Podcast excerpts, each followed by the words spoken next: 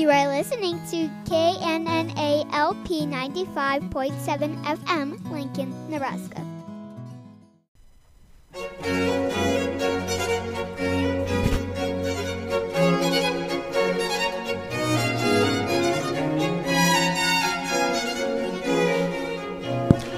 there seems to be a perception among Christians that Lutherans are somehow against holy living or against good works.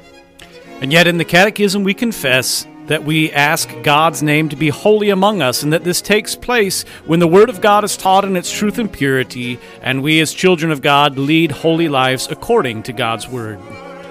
God says, Be holy, be perfect, as I, the Lord your God, am holy and perfect. But does he really mean it?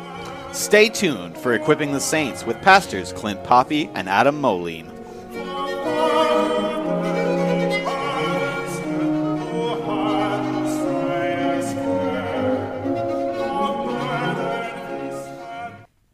Welcome once again to Equipping the Saints. Pastor Clint Poppe, Pastor Adam Moline, and Vicar Thomas Goodroad. We are privileged to serve the saints at Good Shepherd Lutheran Church in Lincoln, Nebraska.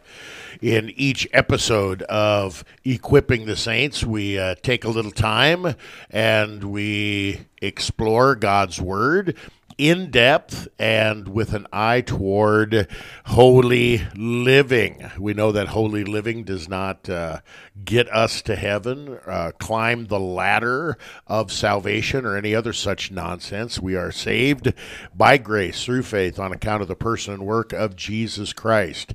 And now, as forgiven and redeemed children of God, we strive to live as Christ has called us to live. For the last several episodes, we've been working our way through the epistle to the Ephesian Christians, and we've had uh, lots and lots to talk about. One of the uh, one of the things that really stuck out in our discussions over the last several weeks has been the uh, word walk, peripateo, and uh, Pastor Moline was able to uh, give us some amazing insight into that word and to the uh, cultural understanding and meaning of that word. You uh, used to walk under a different master, under a different leader. You were ruled by your sin and passions and lust. And now, redeemed and forgiven in Christ, you have a new leader. And as you walk under this new leader, you listen to what the leader says, you follow the leader's example, and you put into practice the things that you have learned. Certainly, we can't do that perfectly, not on this side of heaven, but this is what the Christian strives to do. Pastor, have I uh, described that accurately, or do you want to add something to that? No, I think that was a, a, a good way to say it. And, um, you know, we've said it a whole lot in this particular thing, but that's really the, the truth of what Ephesians is about. Uh, we're saved by grace through faith. And so we also live uh, a, certain way by grace through faith and act as Christians, and that's kind of the things we've been talking about. When uh, when people throw about the term antinomianism or soft antinomianism, um, you know, sometimes these theological terms just fly over everybody's heads. What what do we mean when uh, when we talk about uh, antinomianism or a soft antinomianism that has crept its way into Christianity? Well, uh, antinomianism would be an idea um, that is kind of a popular idea amongst many in our Christian world in the United States today that because all sin has been forgiven by what Christ has done, that we are free to do whatever the heck we want to do whenever the heck we want to. Uh, and that there's no longer any ethics that define our lives, no longer a right or a wrong, uh, but that we can just do what we want because Christ forgave us. And um, that's a, an antinomianism, maybe in a, a really brief nutshell. Uh, soft antinomianism would be. Um, you don't necessarily believe that, but you never talk about the way that you're supposed to live. You never teach people the way you're supposed to live. You never proclaim that there is a right and a wrong about it. And because you don't actually talk about the the law, the way a Christian is identified and acts, and uh, the way that a Christian um, behaves. Because you never talk about it, it never actually gets accomplished. And so, in a sense, you fall into the same problem just for a slightly different reason. It uh, it has occurred to me over the years as I've learned and grown in this area too that uh, when I was a kid in the 60s and 70s, I, I heard a lot of preaching that did a lot of teaching in the preaching with regard to how a Christian should live. And then there came a time in our church, uh, especially in the Lutheran Church Missouri Synod in the uh, 80s and 90s, where it almost became taboo to talk about how Christians should live. The uh, the emphasis was always on the gospel, was always on Christ's accomplished work. But like you said, it was never talked about. It was never discussed for fear that even talking about how a Christian should live a holy life might lead someone into a works righteousness kind of approach to salvation. So I think the idea of not wanting people to be works righteous uh, was a good idea. But what happened, especially with preaching, uh, from many, many Lutheran pulpits uh, contributed to the very thing that the pastors were trying to uh, warn against. And I think that's where that uh, kind of saf- soft antinomianism comes from. And when you read the New Testament, especially Paul's epistles, you see that Paul proclaims the gospel beautifully, and he also teaches. Um, uh, is it peripanesis? Is that the is that the word that I'm looking for there? He he teaches or paraenesis, I think is the word, where he's teaching the the rules or the guidelines for Christian living, and so just a uh, uh, a listen to uh, some of Luther's sermons or Gerhard or C.F.W. Walther, any of the uh, um, giants in the faith of Lutheranism, and the uh, uh, quite frankly, the Lutheran Hour sermons of Walter A. Maier. Uh, they they teach us a lot in this respect, and that's one of the things that we're trying to do is uh, to try to balance that out by again having that bold proclamation of the perfect life, bloody death, and glorious resurrection, ascension, and imminent return of Jesus for forgiveness, life, and salvation, and to teach the importance of holy living. And I love your word there, uh, ethics and Christian ethics. And uh, we're going to wrap up Ephesians chapter 6 today and our study of the book of Ephesians for right now. And uh, we're going to move into a general discussion of ethics and then specifically a discussion of sexual ethics for the Christian. So that's where that's where we're heading in the future.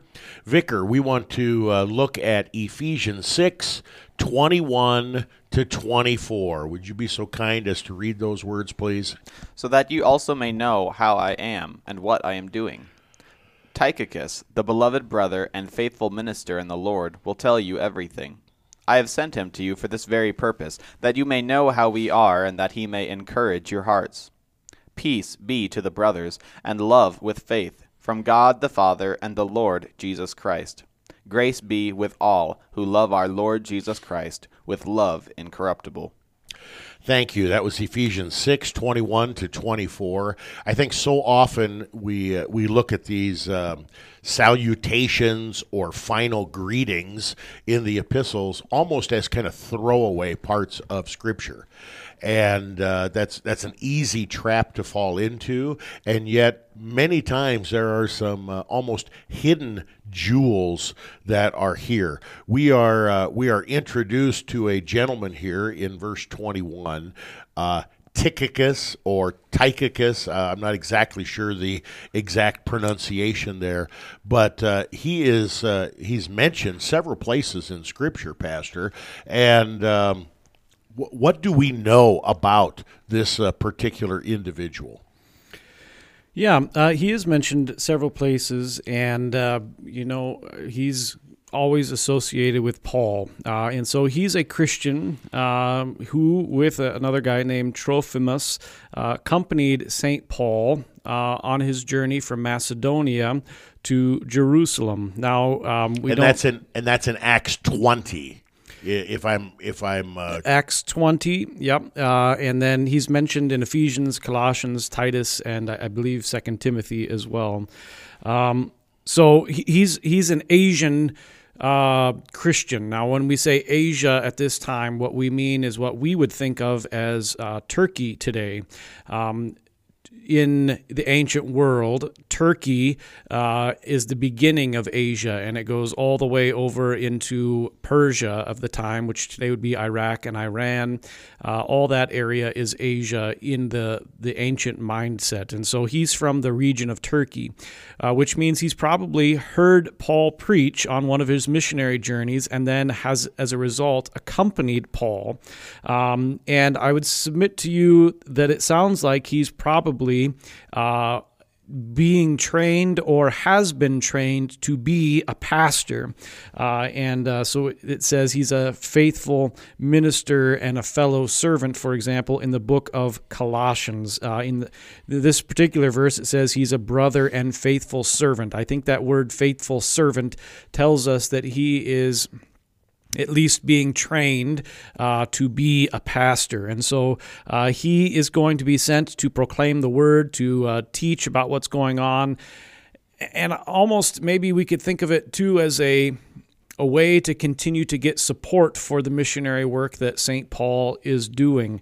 Um, you know, perhaps that's the reason that he's going around, not just financially, but then also part of continuing to support mission work is to make sure the word is being faithfully taught back um, in the places supporting the missionary so that uh, everyone is always on the same theological page.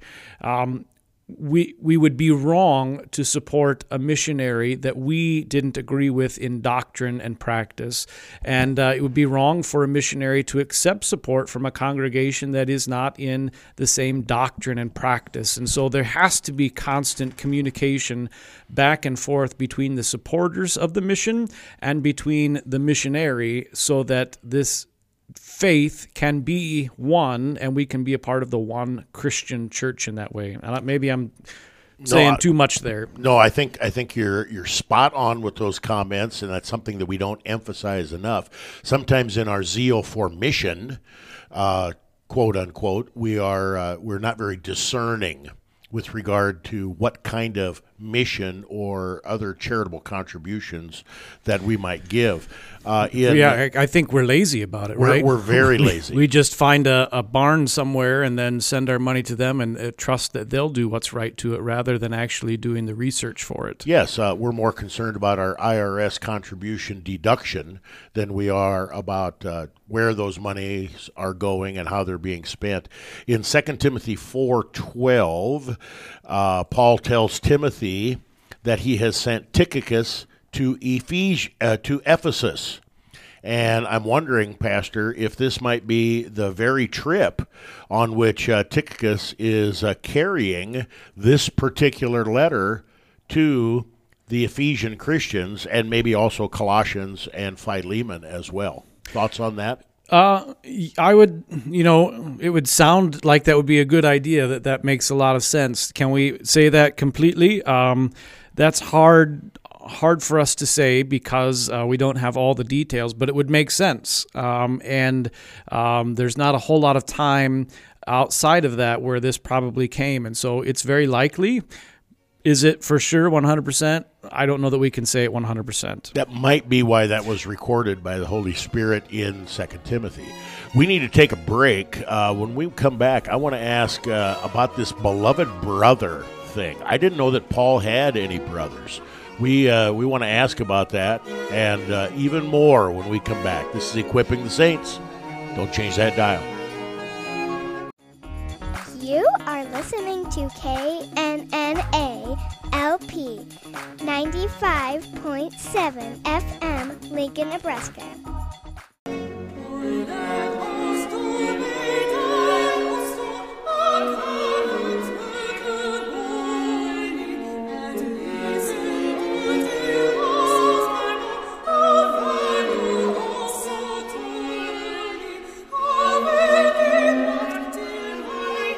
Welcome back to Equipping the Saints. Pastor Poppe, Pastor Moline, Vicar Goodroad.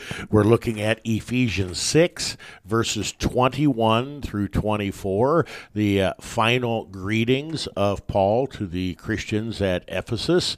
And uh, in our first segment, we, uh, we talked a little bit about uh, uh, these final greetings, how sometimes they're, they're almost uh, throwaway parts of Scripture to our shame. And uh, then we also talked about uh, the the whole understanding of antinomianism and soft antinomianism, and uh, the importance of having a Christian ethic as a part of our preaching and our teaching, uh, so that you may know how I am and what I am doing. Tychicus, the beloved brother and faithful minister in the Lord, will tell you everything. Um, before we went to break, I uh, picked on that uh, phrase, beloved brother. Uh, we're not talking about, you know, the uh, physical relationship. They're, they're not blood brothers, are they, Pastor? No. Uh, in fact, we can be sure and certain of that because um, it's obvious that uh, Tychicus is a Greek and Paul is not, and so there is a separation somewhere. The word beloved brother here uh, indicates that they are sharing a common father, though, in the faith. Uh, and uh, what that means is that Tychicus is a Christian, just like Paul is a Christian. And um, to understand this, perhaps we can go back to the resurrection of our Lord Jesus Christ, who when he gets out of the grave, he doesn't. He, he goes and he tells the the women who are at the tomb, uh, "Go and tell my brothers." He doesn't say, "Go and tell those scoundrels who ran away when I was being killed." He says, "Go tell my brothers." Um, and in a sense, when we're adopted into the Christian church through the waters of holy baptisms, we become. Um, brothers with Christ as well. God is our Father, and we, we teach this in the uh, small catechism in the Lord's Prayer section that um, we may call upon God as a dear child calls upon a beloved father. And so Paul's using that exact same language. Now, the, the challenge is in our world today, a lot of uh, well meaning Christians uh, use this phrase kind of uh, tongue in cheek, you know, and they call everybody brother, uh, which isn't necessarily a bad thing, but um, there has to be more to it than just uh, calling everybody brother. You want to know who they are and what they believe, and Paul has that here.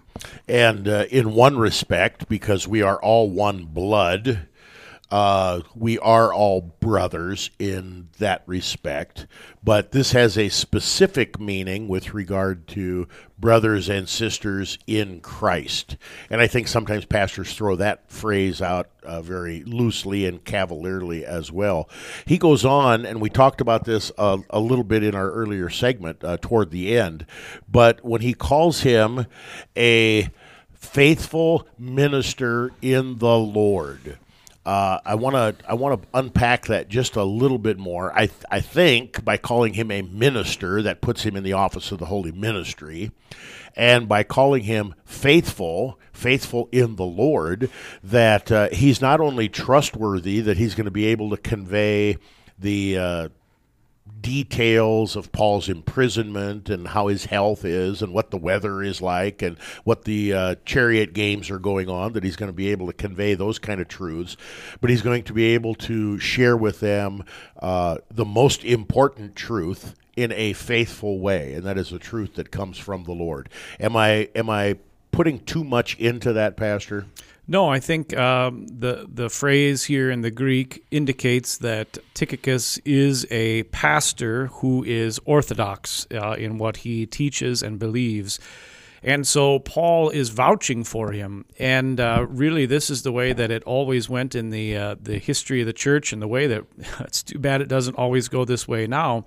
Um, to be a pastor, you had to be vouched for, in a certain sense, um, by others. And so uh, we've talked in, for example, the Acts Bible study that uh, to be a pastor, you have to be educated, uh, examined, called, and ordained. And the examination part is the vouching for part, where you go through all the doctrine and the theology and you find out what someone believes so that you're able to vouch for them. Uh, and uh, we are really nervous and uncomfortable doing that today because we take it all personally. And uh, we are uh, too caught up in our own egos uh, to hear where maybe we are not quite right, and then to think about it and to correct ourselves where maybe we've said something that's wrong. And so we kind of uh, don't do this examination as it ought to be done and as it historically has been done. But you can uh, see here how Paul has done that. He's examined Tychicus and he is now vouching for Tychicus because he has examined him and found him to be an Orthodox pastor. Would you say that the 12 uh, month vicarage program is a part of that vouching for the individual? It is a part of it um, because you see someone's practice and you hear someone teaching. Um, the the challenge is is that uh, even in the 12 month uh, uh, vicarage, uh, someone can work really hard to hide their falsehoods. Um, it should be more than just the vicarage. It should be the entire life of the individual. Who was their pastor while they were being taught the Christian faith? Uh, you know, in things like confirmation class, do they vouch for them as being faithful? Uh, and is that guy who's doing that vouching faithful? Um, the professors at the seminary should be vouching for the guy. Um, the uh, family of the guy should be vouching for him um, the vicarage supervisor, uh, and then even when a person gets called to a church, um, in the old days, a, a circuit uh, or at that time a, a, ministerium would interview the guy before he was eligible to be called to a congregation or placed at a congregation to make sure that uh, the other churches in the area had faithful guys. Um, and uh, that definitely has gone out. And, and I'm just going to throw it out there, and, and maybe it'll make some people angry. Uh, we are kind of even getting away from the seminary and the vicarage and the things like that, uh, doing this examination and vouching for people because we've come up with SMP programs where we can raise up someone from within a congregation with very little actual seminary training. I know there's some, and I know I'll catch some grief and flack for that. Um, but uh, the influence then comes from the local pastor and not from the wider church. Uh, and so the wider church doesn't have as much time to interview and examine a man before they vouch for him, and that causes a big problem in the long run. It seems like uh, today we put uh, much more emphasis on the uh, personal qualities and personal gifts of an individual. Are they an eloquent speaker? Do they have a winsome personality? Do they have a, a nice family? Uh, some of those kind of things. And uh, then that that extends on to uh, other things like, uh, well, what is their preferred style of worship? Do they like uh, praise bands or do they like the traditional liturgy? Uh, will they will they do a children's sermon or uh, do they would they prefer not to? And we're looking at all these extra extraneous kind of things rather than is someone faithful to the word of God in their understanding of the word of God in their preaching and teaching of the word of God. Uh, what what's your experience there, Pastor? You've been at this over a decade. Yeah, I think we do emphasize those things uh, probably too much. I will say at the same time, those things are important. Uh, if the pastor's family is going to uh, obscure God's word, that's an issue. That's one of the things that needs to be looked at and examined. If a pastor's health situation is going to obscure his ability to preach God's word, uh, say he's of ill health, um, that's something that needs to be examined along with being faithful. But you cannot elevate uh, he's a nice guy with a nice family over his faithfulness. You have to have all of these things together. And uh, the question ought to be asked then, well, who could actually serve as a pastor? And the truth is, is that every single pastor serves by the grace of God. Um, and uh, if we understand that first, that helps a lot with the faithfulness part. I always get really nervous when I ask someone about, uh, oh, tell me about your pastor. And the first words out of their mouth is, well, you know, he's a really nice guy. Uh, because I know the next word is going to be, but. He's a really nice guy, but and then will come the uh, the the flaws, and sometimes those flaws are theological flaws, and it's uh, it's very disheartening when uh, when you hear those kind of things. And I think uh, so. I don't know if any pastors actually listen to this or not. Right? Um, if they do, uh, repent of yourself and never be above correction by God's word. And that puts a lot of these things into the proper place. In verse 22, Pastor, it says, I have sent him to you for this very purpose. What purpose is he talking about? For this very purpose. Well, uh, as, as he kind of has said, he sent that they might know how he's doing and what he is doing. Um, and uh, the word here is prasso, uh, which uh, indicates uh, the actions of Paul, the transactions that he's making. Really, it, it means the missionary work, the proclaiming of the gospel, the baptizing of Christians, and uh, the administration of the Lord's Supper. Tychicus is coming to share that with them. Not just what Paul is doing in those regards, but also then to uh, participate with them in that. There's this aspect of uh, worship being behind all the things Christians do in the ancient world. Um, and that that is the way then that someone vouched for you uh, that you are the body of Christ is by participating in God's gifts of word and sacrament together. Um, uh, fellowship uh, is the idea here. And so Tychicus is doing all of these things when he's sent. I think the word sent is important too. Um, he doesn't just raise up a congregation there himself. He hasn't uh, come from the congregation and said, I'm going to be your pastor. Uh, he's been sent there in the same way that the apostles were sent out and that Paul was sent out, and now Tychicus is being sent. And so the church sends the minister to the place. The place doesn't raise up the minister for themselves. This is again back to that examination. And, and we have that not only in Scripture, where Scripture warns us against the prophets uh, who were never called but still go and sent. The prophets were not given words to preach, but they still went and preached. God uh, criticizes and condemns that uh, categorically. Luther uh, talks about the uh, Anabaptist preachers that uh, were raising all kinds of uh, havoc and naughtiness because they were going into areas where they had never been sent and stirring up all kinds of uh, theological issues. Now, we're about out of time on this segment, Pastor, but I want to. Uh, in verse 22, it says that he may encourage your hearts. Uh, were they going to have a hog roast and a keg of beer? What uh, what kind of encouragement is he talking about here? Well, they might have a hog roast and a keg of beer, but uh, again, this is uh, emphasizing worship, word, and sacrament. Uh, Paul is um, very clear, uh, in, both in the book of Acts and then also in his epistles, about how faith is made. And it is through preaching and teaching and through the administration of the sacraments. And it is in those things that our faith, our hearts, are encouraged uh, in Jesus Christ. That is the only true lasting encouragement that we can have is encouragement that comes from the gospel of our Lord Jesus Christ. We need to take a short break. We'll be right back. Equipping the Saints, Ephesians 6 21 to 24.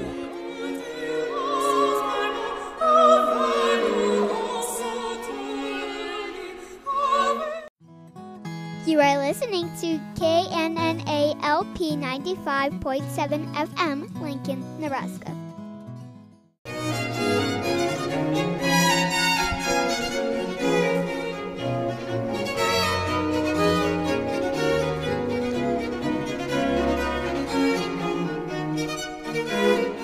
Welcome back to Equipping the Saints. Pastor Poppe, Pastor Moline, and Victor Goodroad, uh, serving the saints at Good Shepherd Lutheran Church in Lincoln, Nebraska. We're looking at the final greetings of Paul to the Christians in Ephesus and uh, final greetings to us believers today as well. There's uh, there's a lot here, a lot more than I thought of when we uh, realized that we only had these uh, few verses left to finish our study.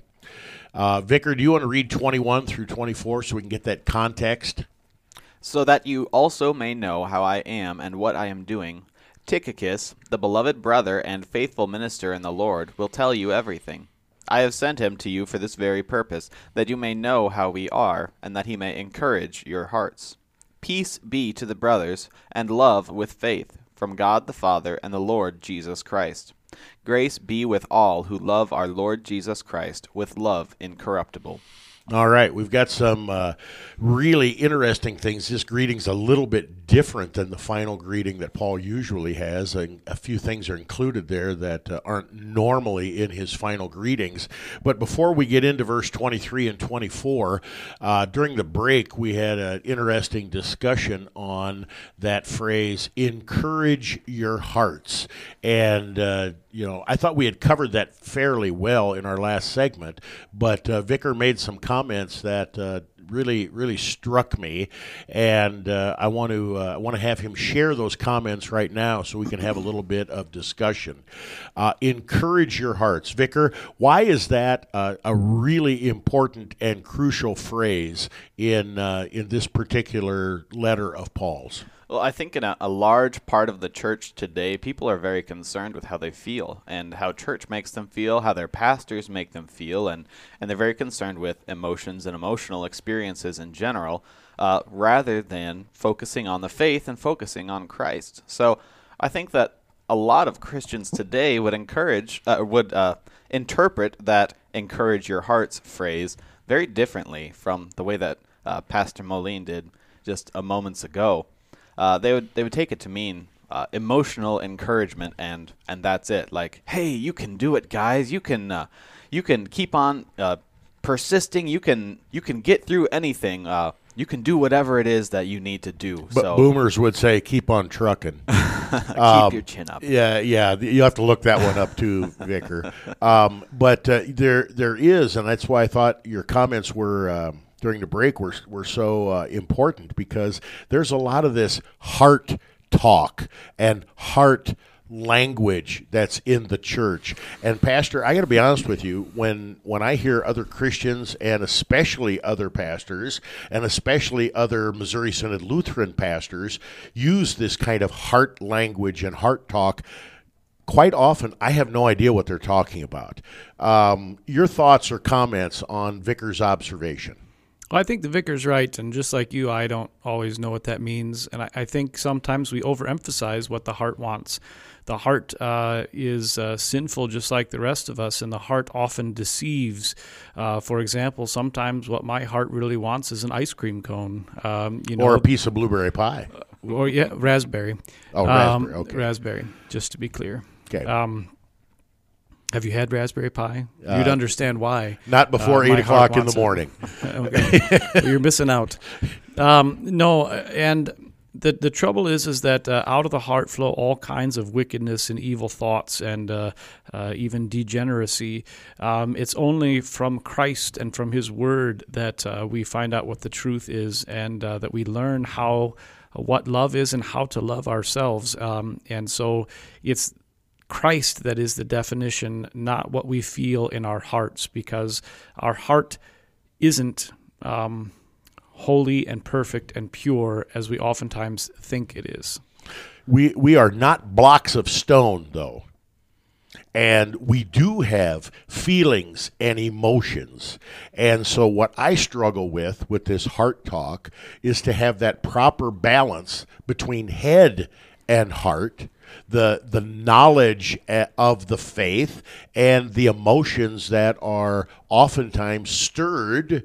Uh, you know, when when we during Lent are singing "Stricken, Smitten, and Afflicted," uh, I am filled with emotions. On Easter Sunday, when we sing with the trumpets blaring, "Jesus Christ is risen today," Alleluia! I am filled with emotions. When uh, when I go to the communion rail, uh, thinking about my family and friends that have died in the faith, and angels and archangels and all the company of heaven. I am filled with emotions. So, uh, Pastor uh, and Vicar, maybe you want to weigh on, in on this as well. Um, aren't we talking about uh, a proper balance between these two and not overemphasizing one at the expense of the other? Well, I would say we never overemphasize the head knowledge. That's not faith. We never overemphasize the emotion. That's not faith. Faith is a gift that comes from God and is delivered to us through the Word and the sacraments. So, uh, on Easter Sunday, when you get goose pimples all over your arms, um, is that the certainty that you have in the faith? Or is that a result of the certainty you have in the faith? Very well put. Um, Very well put. The head knowledge, is that the certainty that you have? If so, can you really know for certain all the things that you believe? Uh, or is it the result of what God has given to you in word and sacrament? And so we wouldn't discount emotion or heart or love or knowledge, but we would always want them to be in the right order, that those are the things that flow out of the gifts that God gives oftentimes the, things the vicar was talking about, we're doing it the other way around. Uh, and this is the, the Mormon way of theology. Your heart feels warm, and so you know it must be true. Well, that's not actually a certainty. My heart feels warm uh, when I eat raspberry pie for breakfast. That doesn't mean that that's a, a, good and proper thing to always do. My heart feels warm today because I ate too many salty pretzels before I went to bed, and I call that heartburn. Uh, but uh, uh, Vicar, you know, you wanted to you wanted to bring up this topic, and I think rightly so uh, have we have we covered it uh, to your satisfaction, or do you want to add anything else? Uh, well, there's actually there's one comment, and then I had one question to follow up as well. So the comment would be that in Strong's Concordance, one of the acceptable usages of cardia, which is the Greek word for heart used here, uh, is inner self. So it's not like literally encouraging one specific thing, but all of these different things: your mind, your heart, uh, you know, including your emotions, your faith, everything working together being encouraged, I think that the question is encouraged to do what? Well, preach the word and uh, keep your eyes focused on so, Christ. So it's a holistic encouragement. Yes, exactly. Very, very good. Thank you. Um, and then the question would be, how would you, either either pastor here, how would you respond to someone who uh, uses the language of, "Oh, the Lord put this on my heart uh, to do such and such and such a thing"? Um, how would you respond to someone using that kind of language? Well, uh, I always like to um, ask the person how they know that, uh, and that uh, that question will reveal to you what's really behind it all. Because uh, many times they'll say something like, "Well, I just had a vision," or uh, "I just knew it to be the truth." Uh, and when you have that, your source of um, confirmation is extra biblical. Uh, and that's always a problem. Uh, where we find the source is not, again, like I said before, in ourselves or in our thoughts or in our uh, hearts. Uh, we find where these things that matter come from God's word. That's, I, I think that's well that's well said. Uh, we you need to get to the point when somebody says those things. You need to get to the point where you can ask the proper diagnostic question. Uh, when you when you take your uh, vehicle in and uh, to the to the shop to the mechanic and you say um, you know I was driving down the road today and something didn't feel right. Well the mechanic is going to say can you be more specific? Or uh, are you talking about the steering or the sound of the engine? Tell me more and uh, that's one of the things that I've learned uh, very much from uh, Pastor Kuhlman down the road in Murdock is the importance of asking diagnostic questions and getting to the point where you can. One of, one of his favorite lines is, Oh, really? Tell me more. And uh, generally, people are not shy if they're if they if the Lord has laid something on their heart and they're going to tell you that they're not shy about telling you how they got to that point. And then we can ask them the that diagnostic question how can you be sure? Because 99 times out of 100 this is an extra biblical kind of thought or feeling and to uh, to be able to help the people get to the point where they are relying on scripture the absolute clear and objective word of God. That's where we want to lead people to. And that will truly encourage their hearts.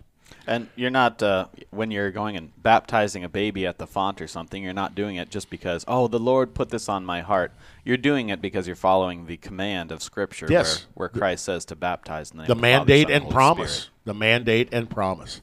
Um, let's uh, let's at least get started with uh, 23 and 24 here. Peace be to the brothers, and love with faith from God the Father and the Lord Jesus Christ. Let's zero in on that word peace, Pastor. Um, you know, many people uh, have different understandings of that word peace. Just like Vicar said, uh, you know, that encouraging the heart brings out many things here. Uh, I think for most people, peace is the absence of war. Generally, in the New Testament, peace comes from that shalom peace word in uh, in the Hebrew. So, how would we define peace? as Christians, we would define peace as, um, you, know, the worldview is that there's no conflict, right? We can all get along and be one big happy family, right? Um, for us as Christians, where's the biggest conflict? And it is between humanity and God as a result of sin. And so the peace that we can actually have, that Paul shares with the brothers uh, in Ephesus, and that we as Christians share with one another, is uh, first off predicated on the reality that because Christ died for our sins, we are at peace with God. And as a result of God dying for not just my sins, but say the vicar's sins, we can be at peace with one another because God has forgiven him just as much as he's forgiven me. And so that forgiveness earned by Christ crucified and resurrected is the foundation for all peace, both between us and God, and then also for us as one another. And we have that all in common, uh, all people, which is how we have a unity of faith in Christ. That word peace is quite prevalent in our liturgy, in our hymns, and of course in, in Holy Scripture. And I have told people that in the liturgy, especially, when you hear that word peace, you can, uh, at least in your mind, substitute the phrase forgiveness or the forgiveness of sins. Peace be with you and also with you and with thy spirit. Uh, is, is that an oversimplification, Pastor? I, I think that's the same thing I just said, that then the peace is coming from the forgiveness of sins that Christ has earned for us. And that's the foundation for all peace that's real peace. Amen. Amen. We need to take a break. Equipping the Saints, Ephesians 6, 21 to 24. We'll be right back. You are listening to KNNA LP 95.7 FM, Lincoln, Nebraska.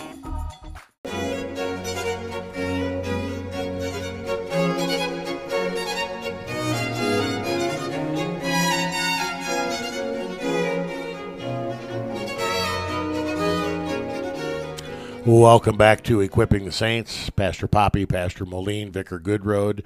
We serve the saints at Good Shepherd Lutheran Church in Lincoln, Nebraska. Check us out. You can come worship with us anytime. All of our worship services are broadcast on KNNALP 95.7. You can go to the website, thecross957.org. Um, KNNA theological programming. We've got uh, hundreds, literally hundreds of uh, podcasts that are recorded and stored and archived there for you. And uh, thanks for tuning in today as we conclude our study of the book of Ephesians. Pastor, um, we're doing something a little different here with equipping the saints, and uh, we've spent a lot of our time looking at the appointed pericopes uh, in the in the liturgy of the church. We've done uh, four or five years worth of proclaiming the one, where we work through the liturgies for the upcoming Sunday. Uh, last year, we devoted our entire time to the minor festivals, uh, and uh, that that is that has been fun. That has been good. Gave us a chance to get to know each other a little better. Uh, not not so much personally because we knew each other before that, but uh, theologically. And uh, this is different where we're taking a book of the Bible or we're taking a topic and digging deep into it. So, uh, before we conclude our study of the book of Ephesians, um, what what are what are you thinking at this point? Uh, this is episode I think sixteen of equipping the saints. Uh, how are you feeling about this uh, approach so far? And uh, are you are you missing the uh, the proclaiming the one type? Uh, program, or do you think this is a benefit for not only the, the hearers but also for the pastors? I think this is a benefit for the hearers. I think it's a benefit for us. I think we need to do more talking about these sorts of things because um, in the day to day life of the average Christian today, they are confronted with questions about these things all the time. So we talked about marriage. Um, the majority of our members are married and they have issues in their marriage and issues in their families, marriages, uh, kids and, and parents, things like that. And so, what does God talk about marriage? How do we know what it is? I think it's good for us to talk about these things. We are confronted with questions about life, we're uh, questions about sexuality, and uh, how do we respond as Christians. And so I think it's important for us to at least lay a foundation. And the first step in that is to understand what the scriptures say, which is what we're kind of doing here, so that we know A, how do we live as Christians, and B, how do we also respond to those who live differently or think differently or teach differently than us. And for that reason, I think um, going into these ethical questions is really important. Um, that's been that's been my thought as well, and uh, you know we, will certainly continue to air our uh, programs, uh, majoring in the minors and proclaiming the one. But uh, this is uh, this is a new program, and I think uh, it's been very well received to this point as well. Let's uh, let's dig back into Ephesians six. 23 and 24, the last two verses of the letter. Peace be to the brothers and love with faith from God the Father and the Lord Jesus Christ. Grace be with all who love our Lord Jesus Christ with love incorruptible. Uh, we talked about brothers uh, earlier, and so uh, this is, uh, we're not talking about um, a uh, physical relationship, we're talking about brothers and sisters in Christ. Peace be to brothers and love with faith. Um, love with faith, Pastor. Uh, that that's kind of an unusual um, phrase. You know, some of our uh, some of our Roman Catholic friends would talk about faith formed by love, but here we have love with faith. Um, thoughts on that phrase? Well, again, uh, this is the word that we probably should uh, translate as charity, right? Uh, because we have so many different understandings of what love is.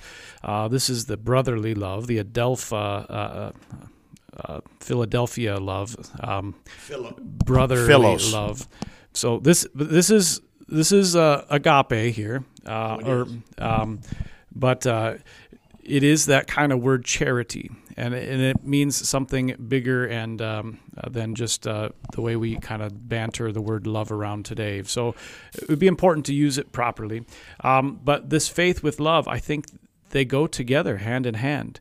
How can we actually love someone if we don't have faith in Christ? Uh, there's a, an episode of Friends, and I always hate to bring up this particular show, where um, Phoebe gets something for free and she's trying to return it because she doesn't want anything for free. Um, and that's the way we are always thinking about it. She keeps failing and failing because everything that she does to try and get rid of this thing she got for free uh, ends up with some benefit for herself. And that's really the way most people think about things. People love their wife because there's a benefit into it, right? Maybe she'll cook you a meal, maybe uh, she'll warm up the sheets before you jump in in the middle of the night or whatever. There's some benefit for it from you.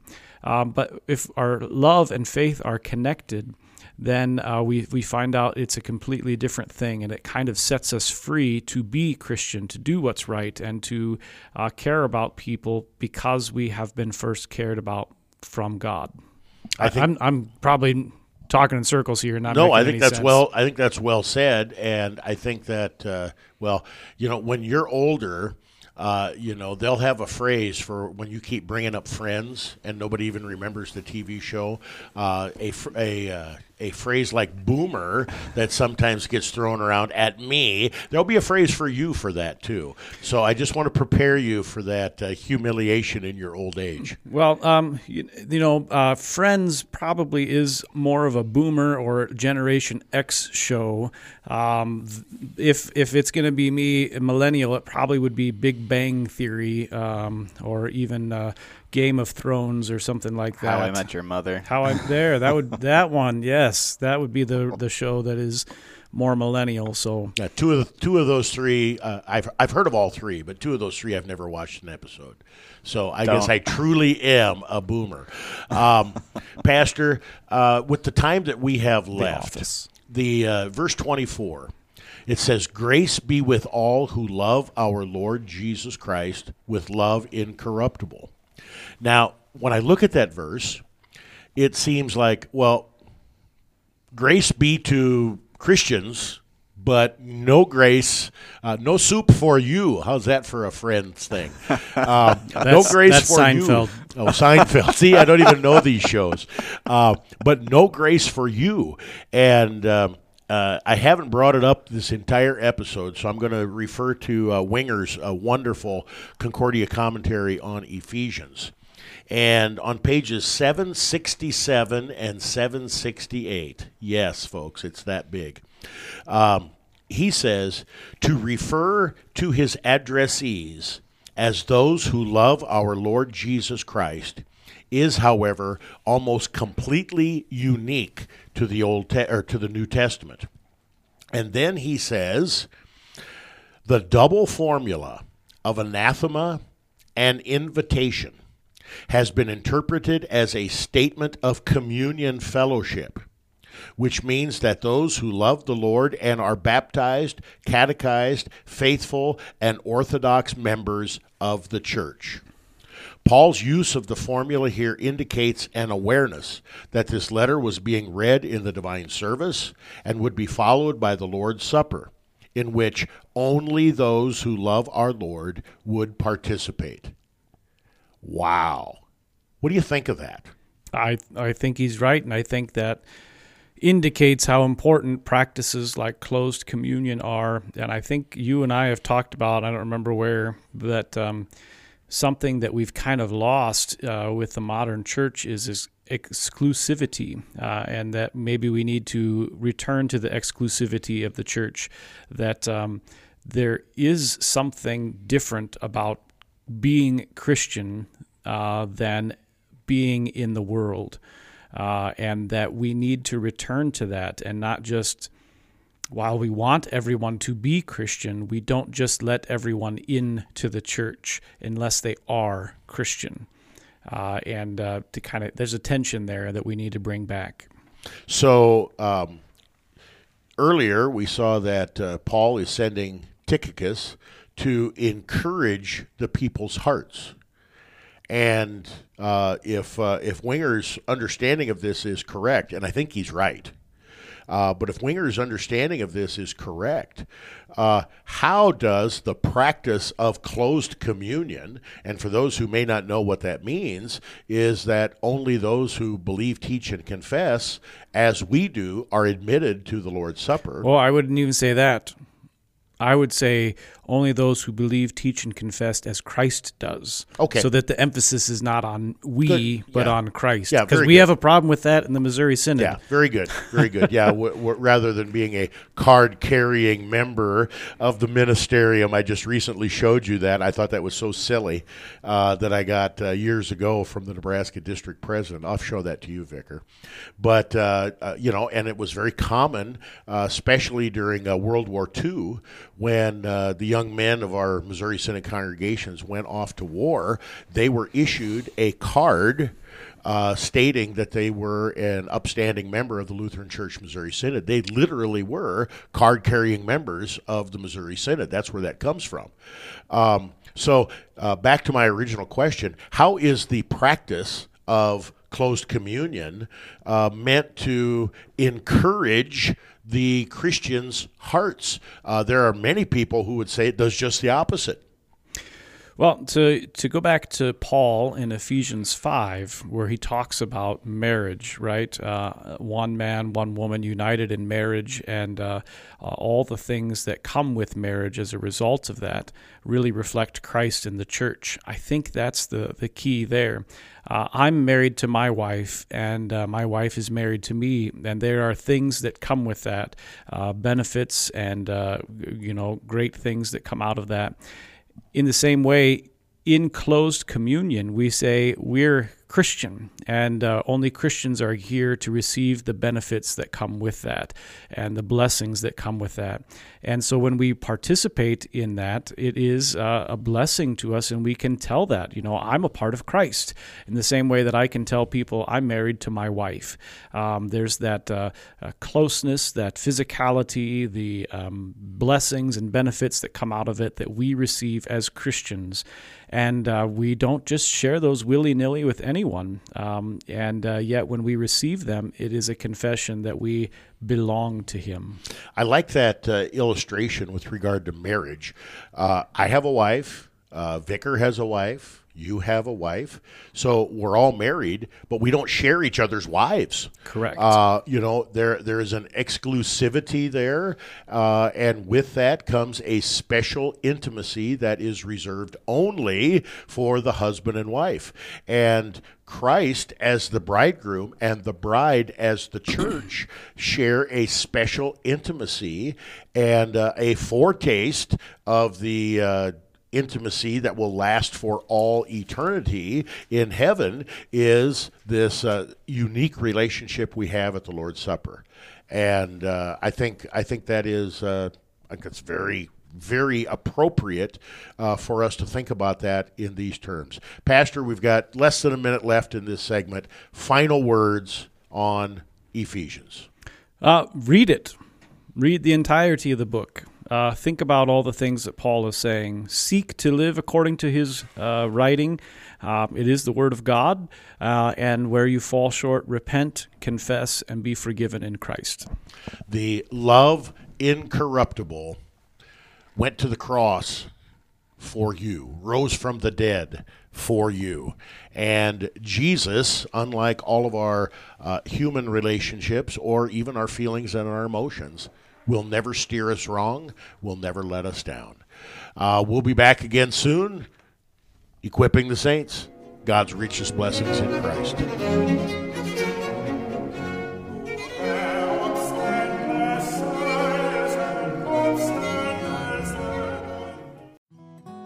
You are listening to KNNALP 95.7 FM, Lincoln, Nebraska.